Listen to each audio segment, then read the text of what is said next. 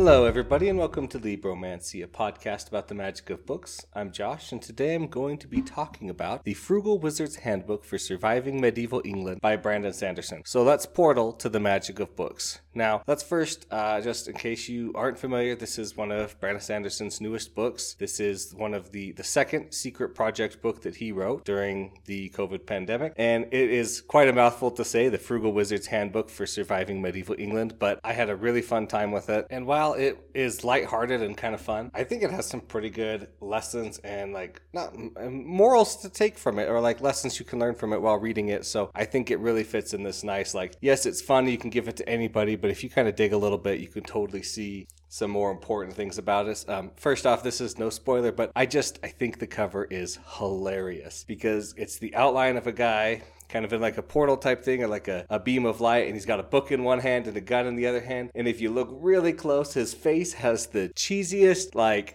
most rascally smile like you've ever seen. So it is just super fun cover and i really liked it. And i think we're just gonna have to get into some spoilers and start talking about the plot and everything because it's kind of tough to talk about this book without talking about what's actually inside of it. Uh, we could talk a little bit about the writing. I think it was really good. It's his still clear pane window glass that he likes to do. I, I can't find fault. I don't ever ever have an issue with his prose. I know some people do, and, and that's a topic for a whole different discussion that I, I don't really want to have because prose and what it is to people is just so subjective. I really prefer the window pane clear glass, and other people don't. So we're just gonna gloss over that for right now. I can't, I, it doesn't bother me. So let's just get into the plot here. Let's talk about the plot. Our main character shows up in a field, burn marks, and he doesn't have his memory. And I thought this was actually a pretty good amnesia story as it goes along because he does start getting his memory back right away. Well, not right away, but every so often he'll remember something. He'll do something to remember something. And then I like that he builds like he's like, okay, I remember I I did this one thing. I'm going to build my entire life around this. Ah, I was with a cop once. Therefore, that's everything. That's who I am. I'm a cop for sure. No, I'm not. Okay, well, I I'm good at drawing, so I must be a really good artist. And no, it's not. And I like that he kept trying to find things. And oh, just throughout the whole book, he's always till the very end, he's always rating things. And I thought that was awesome and just funny. You know, Hmm, I just woke up in this field with no memory. Three out of five stars. That is not fun. And lot, one of the other characters, okay, this is full spoilers, remember? So, you know, his friend Ryan is like, you have to stop rating things. You're always rating everything. And he's like, he's like, you're bringing stuff down. You're trying to rate it. And it's like, I'm not rating. He's like, I'm not rating it because I'm judging it or trying to be mean about it. I just want to find out what I like. And if I like it, then I, I don't have to rate it anymore because I'll know I like it, you know? But he's like, I just don't, I don't know what I like to do because I haven't, he's not really done anything. And so I was like, I totally relate to that. Like sometimes when you're in a spot where you're just like, I don't know who I am or what I like, or like, I don't know what I'm supposed to be doing. And it's like, I'm just gonna, you know, was that fun? Eh, not really. So I'm gonna give it a low rating. I totally understood and sympathized with him on that. I did not think it was bad. It was more funny. It's probably more geared to us, but it was still really good. All right, so let's get back to the plot. He is uh, captured by some locals. They think he's an elf or a an elf or an elf or you know a mystical creature. He kind of tries to trick them. Doesn't work. They all one of them, Sefawynn, she thinks he is a, a con man, and she's like, "Why are you doing this? Why aren't you grifting somewhere else that has a little bit more money?" Then it turns out he is. He hears of some other travelers who have also portaled in. I forgot to mention he has a book with him, or the remains of a book, the Frugal Wizard's Handbook to Surviving Medieval England. And so we know that he has traveled here interdimension, or like through a portal. It's kind of an offshoot of our world that just has not progressed as much or slower, and they're able to go to it and then come back and forth, right? So that's how we get where we're going. He meets, he sees that there are some, uh, you know, he learns that there are some other people from his uh, dimension or his world that are here. He's like, oh, these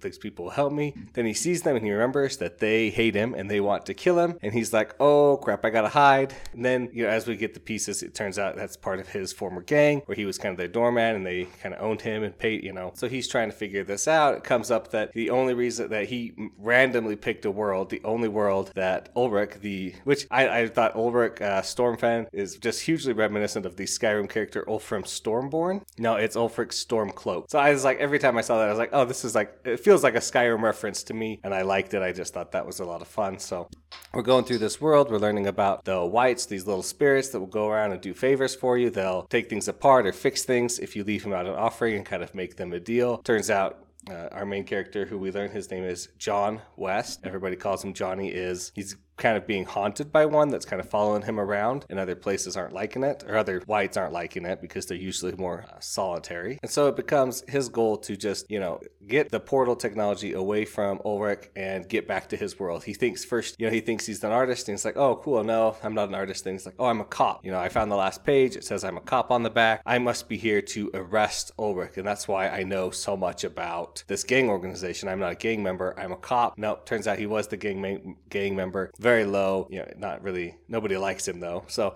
uh, let's just talk. I'm going to talk. I'm going to skip over the plot for a little bit. They go through, they do some fights, they figure some stuff out. They meet up with Ryan. They try and save the world. They try to stop the Ulrich from, from taking over. They kind of do, and then the Hardiman, the Vikings, kind of come in, and they have to stop that. And then at the end, that's the end, and they've kind of saved the day. So, but I really like that this book. Let's see if we talk about John. He is a, a very flawed person, a very flawed character. He has no He's he feels like he's good at nothing. And I think the book is really good at showing that even though he doesn't think he's good at things, he is good at a lot of things. You know, he's obviously good at rating things, he's good at making friends, and he's he has the opportunity to always be making himself better. And as soon as he kind of gets rid of his memories and his thoughts, then he is able to start making himself better and he's uh, he's able to choose and to change yourself. And I think that's kind of one of the main things of this book is that you can be better, you can change. You're never locked in. It's never too late. You can always move forward. Another thing that this book really exemplifies, I thought, was bravery. You know, for Sefawynn, she is she feels like she's a crook because she her she knows her loosings and her bindings don't really do anything because she has no you know power. Now whether that falls on her fault or on Woden's fault, for the god for not helping her, that's up to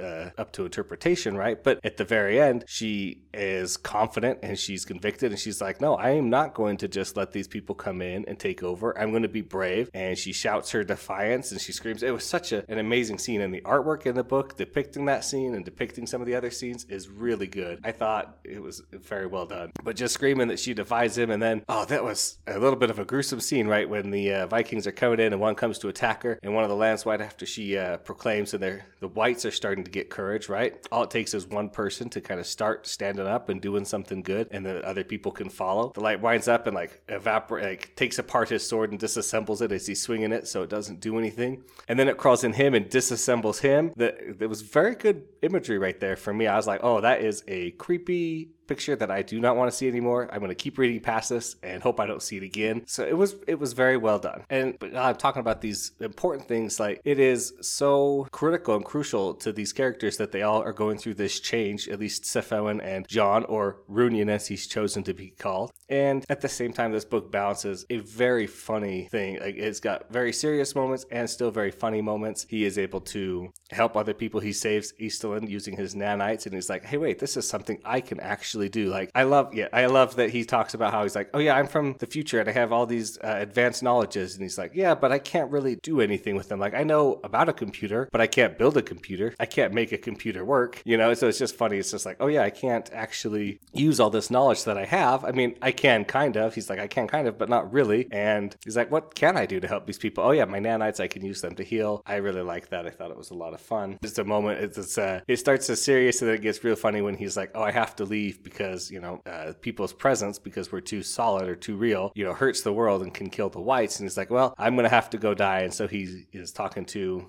trope who is Logna, the god of monsters, which was just funny. I did not see that coming because everybody's like, oh yeah, she's like a, a, crazy witch. And he's like, I don't really believe in witches. And she talks to him and she's like, oh yeah, I'm just a crazy old lady. And since I've made it this long, everybody just assumes there's something magical or mystical going about me. And so they leave me alone. And he's like, oh, that makes sense. So you like lean into it and you play up the magic and the mystery and the, the weirdness. And she's like, oh yeah, totally. And then it turns out she is a god, the god, you know, the Woden's sister and one of the you know, bigger gods. And he's like, did everybody know about this but me? And they're like, yeah, she's Logna, the god of monsters, the ender, the bringer of the end of times. And he's like, how did I not know this? But to our other thing, when he's trying to be serious and he's talking to her, he's like, I have to go and he tries to like drown himself in the river because he can't swim and he falls into the water and it's only two feet deep and so he like sits right back up and he's like oh and she's laughing and i'm laughing because it's just so funny he's trying to be serious and, and that's that's how it is. Sometimes when you are trying to be serious and thoughtful and smart and something doesn't go exactly right, it's just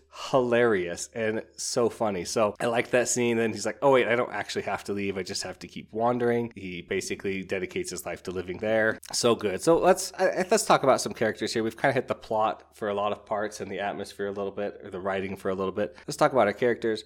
I like that we get a little bit of a comparison between John and Ryan. And it's something I noticed, it, it, well, it's explicitly stated, is that everybody calls him Johnny, but he never introduces himself as Johnny. He always says, My name is John, like I'm John, but everybody just shortens it to Johnny. And that's uh, a little bit of a derogatory thing for him because he's like, Can't even get my name. And even his friend, Ryan, and his ex girlfriend, Jen, who pretended to die so she could go infiltrate Ulrich's uh, gang organization, which I was like, I, I knew something was going on as soon as we met Ryan and they're talking about Jen a little bit. I was like, uh, something's going on with Jen. She probably faked her death.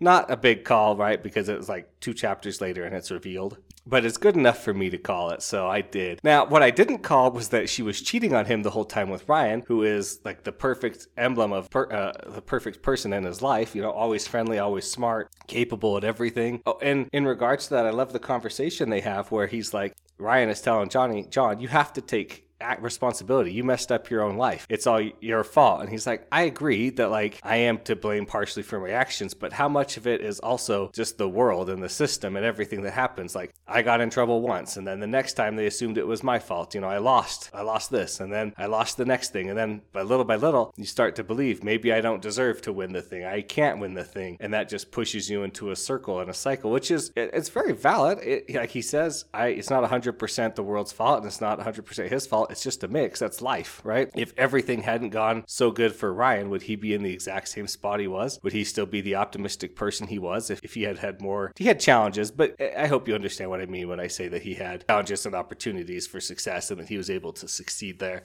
So I like that line. That was um, a nice, heartfelt moment, but it's still just like, man, John, you your friends suck. Like they just they don't care about you. They don't like try and support you. They don't try and build you up. They're just like, yep, that's John. He sucks. So I'm glad that he was able to get some real friends and see what real friendship was like, even though he didn't really know his memory, have his memories, and that he's able to build on that. And he did fundamentally change who he was. He went from being, I can't do anything, I am the worst, I suck, to being like, no, I can do things and I can be brave and I can make my own decisions and choose for myself, right? He wasn't locked into those choices anymore. And then I thought, of course, I mean, we have the Sanderlanche episode, uh, the Sanderlanche or the uh, Avalanche of Sanderson at the very end of the book. It was the same as always, just a mad dash to the end, and you can't help but hold on and, and uh, laugh and have fun with it. But I loved the uh, the ending where they're going, uh, Sefawynn and Runyan or John have got together. They're telling stories. They're going around, and every night Logna comes in and gets on his laptop and starts reading about all of the uh, the next world. And we learn that she actually, because this is a point. Oh, okay. I'm gonna skip. I'm gonna move. Remember something something for afterwards. But turns out that she has swam upstream from other realities that were further down, which we've been told explicitly isn't possible, that you can't go from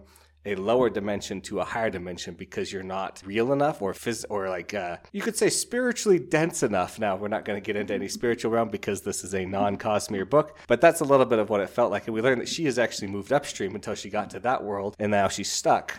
And she's learning about portal repair, and I'm like, oh boy, this is gonna be interesting. Like this, it, it's a standalone. Of course, this is a standalone, but it totally like leaves it open almost for like new new books. I don't think there will be any, but it, it gives gives you something to think about in your mind and to envision. And I like that, that we learn all this. We learn this at the very end that they moved up and they are wanting to keep moving up and go to like the highest spot. This gave me a little bit of shivers, but in a good way. So, and I love that this was like the one world in all of the portals that have ever been like tested that actually have magic or wights. Just hilarious. Overall, I'd have to say I really like the plot. I like the book. I thought this was a really good amnesia plot, something that I think can be done well, and I can see it being done. I've seen it done very poorly. And in the end, I'm glad that I read this book. I think everybody should give it a chance and read it and think about it. It has some some good messages and some deep messages, even when you're just looking at the surface level. And I think that's all I really have to to talk about. The Frugal Wizard's Handbook for Surviving Medieval England. Oh, I remembered what I wanted to talk about a few seconds ago. I'm sorry, I almost forgot. Every chapter, we're given parts of the Frugal Wizard's Handbook for Surviving Medieval England, which had exploded on his context because writing's been forbidden in this world for temporarily, at least for now. And it's the parts we get are just so funny. Can I have a realm of talking bananas? No. You can't. It's like, but you said anything goes. It's like, well, uh, the book explains it's like our narrow band of uh, portals that we've bought or using is, is this and this, and it's likely, it's possible, but it's very unlikely. And the way we test for portals, it's just it's hilarious the whole time. And you've got these nice little drawings, kind of uh, showing things that are going on and things you can do. It's awesome. I love those little drawings in the books and reading the handbook as he gets pieces of it and is remember is learning it. It it just brings this nice levity of almost a reset even in the difficult parts. So funny. Like the handbook has got to be one of the funniest parts of this book. But that is going to wrap up my discussion of the Frugal Wizard's Handbook for Surviving Medieval England by Brandon Sanderson. Thanks for listening, everybody. Thanks to David Hilowitz for the intro and outro music. And if you have any questions or comments, please send them to libromancypod at gmail.com. Please like and subscribe wherever you get your podcasts from. And remember to portal to the magic of books.